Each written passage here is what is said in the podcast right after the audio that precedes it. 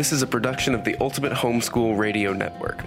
Welcome to the Homeschooling with Technology Show. Your host, Meryl van der Merwe, loves using technology to streamline her life and to make lessons more engaging. She is a graduated homeschool mom and teaches homeschoolers at her local co op classes and online at fundafundaacademy.com. Whether you are tech challenged or someone who loves technology, this show is for you. And here's your host, Meryl van der Merwe. Hello, and welcome to the Homeschooling with Technology podcast. I'm your host, Meryl van der Merwe, and this is episode 37. And today we're going to be looking at programming with Scratch. Back in episode 11, I uh, had an episode titled How to Introduce Your Kids to Programming. In that episode, I talked about a number of different apps and online programs that would help you get started introducing your kids to coding. And one of those was Scratch.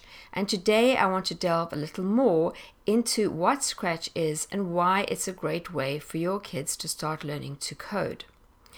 I have just come back from Science Olympiad National. Science Olympiad is a big team event and uh, there are 23 different events 15 students on a team there's middle school and there's high school our middle school homeschool team actually won our state championship and uh, we competed at nationals so if i sound a little tired i came back last night after being away for six days and we got very little sleep so excuse that but I also just mentioned Science Olympiad because an event that they brought in four years ago was one called Game On.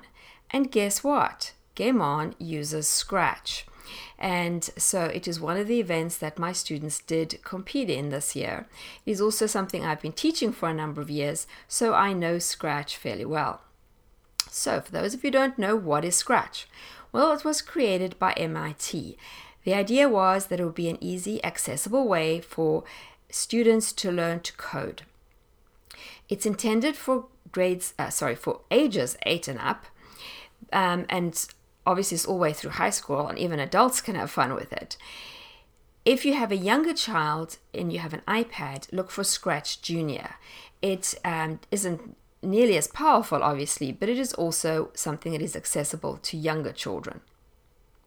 Scratch is free, and I usually use it online and nothing to download, but there is a downloadable version. So if you have a Chromebook, yes, that is fine. You do not need to download anything.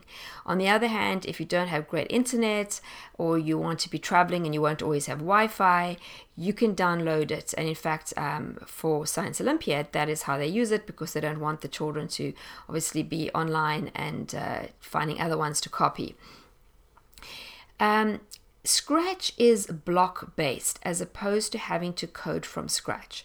So, when I learned to code years ago, I literally had to write each line of code.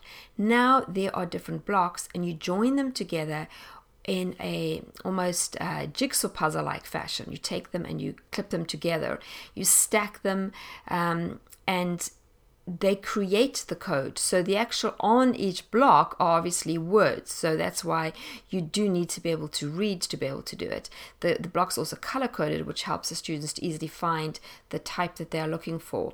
But then you put them together and you have to use the right logic or they won't work. So it teaches all the things that will apply to real code if you want to talk about things like Ruby and Python and C that they will learn in later years. But it's just a whole lot easier and takes away that level of frustration when they forget how to spell something or whether they're meant to be putting uh, something in parentheses or commas or whatever else. I would highly suggest you go and take a look at our show notes for this episode. You can find the show notes at homeschoolingwithtechnology.com, and if you're listening to it uh, soon after I've done it, you'll find it as the latest one. Otherwise, look for episode 37. I'm going to include there a video from Mitchel Resnick, who actually headed up the MIT team that created Scratch. And this video is called Learn to Code, Code to Learn. And he gives many good reasons why you should learn to code.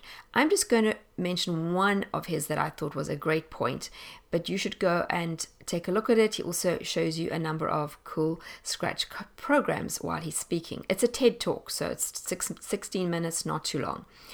But he points out that in today's age, most students are very techy. They can get on and use technology. However, many of them, very few of them, can create. They are consumers but not creators. And he says the analogy is imagine if you had a whole bunch of students who'd learned how to read. So they were reading books, however, nobody knew how to write, or very few. And that's what's happening right now. Children can play the games, they can use different software, but they don't know how to create it. And obviously, you understand why people need to be able to write as well as read, even if they aren't going to be writing books, they still need to write. And that's um, why children really do need this skill. So, to go back to Scratch, why is Scratch so great to use for coding? Well, obviously, I've covered a few of these already. The fact that it's free, um, that it's for fairly young children, can use it up to older children, and various other things. But here are some more reasons. It is easy to learn really, if your child gets on there and plays around for a few minutes, they should be able to create something. Um, it really isn't hard to do something simple that is still fun.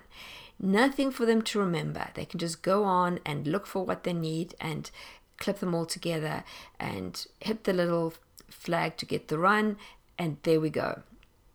It's fun.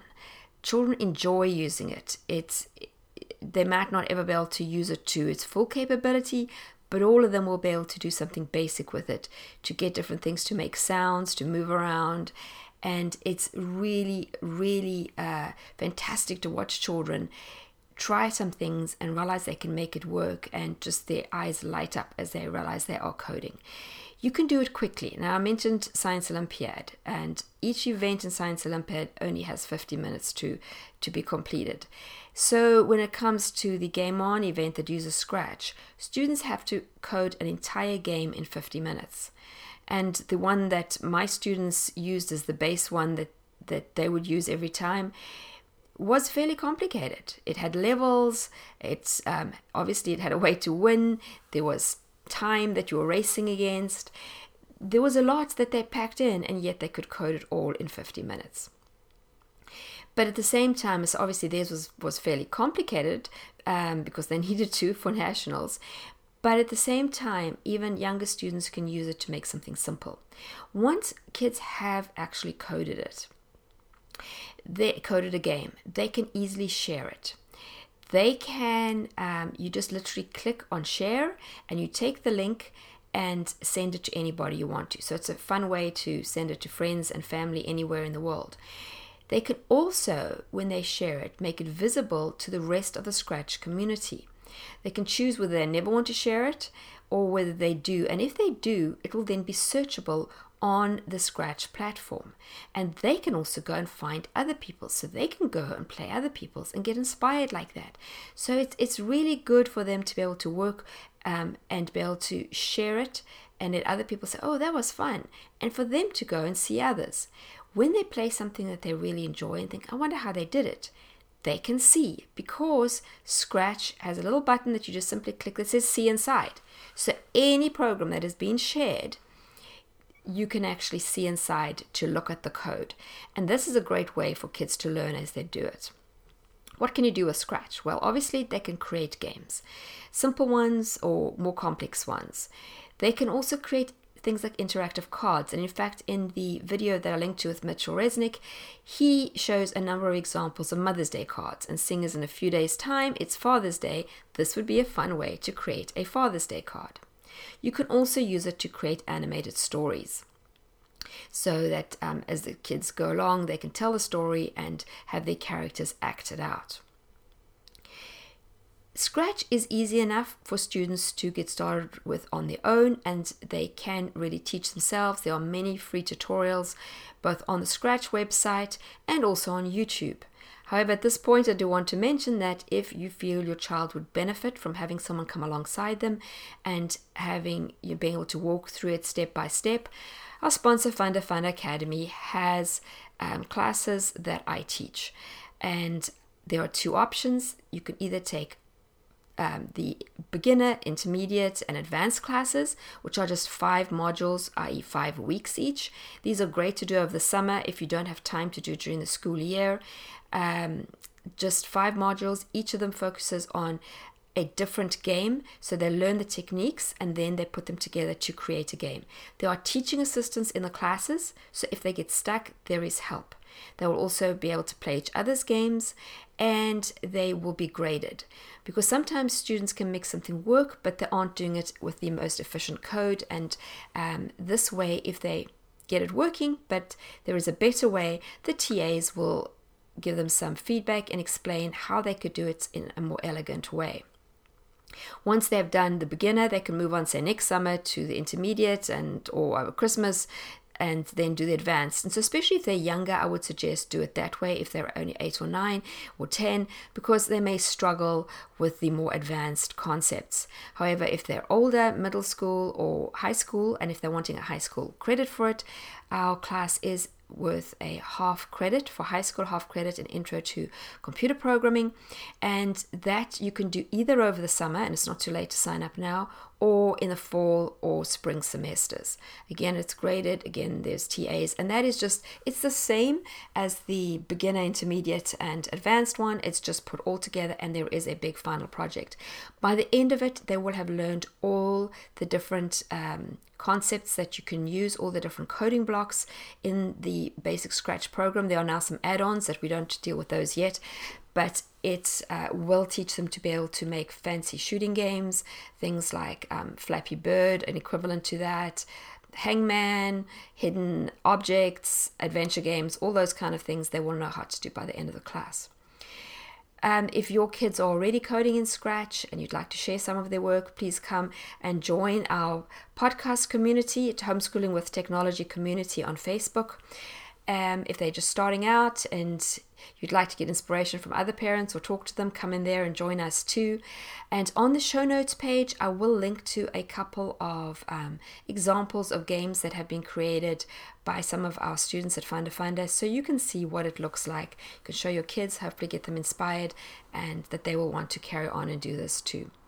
Once again, thank you for listening. Look forward to seeing you again next week, same time. Enjoy your summer. Thanks for tuning in to Homeschooling with Technology with Meryl van der Merwe. Visit her at fundafundaacademy.com and homeschoolingwithtechnology.com. Homeschooling with Technology is a production of the Ultimate Homeschool Radio Network.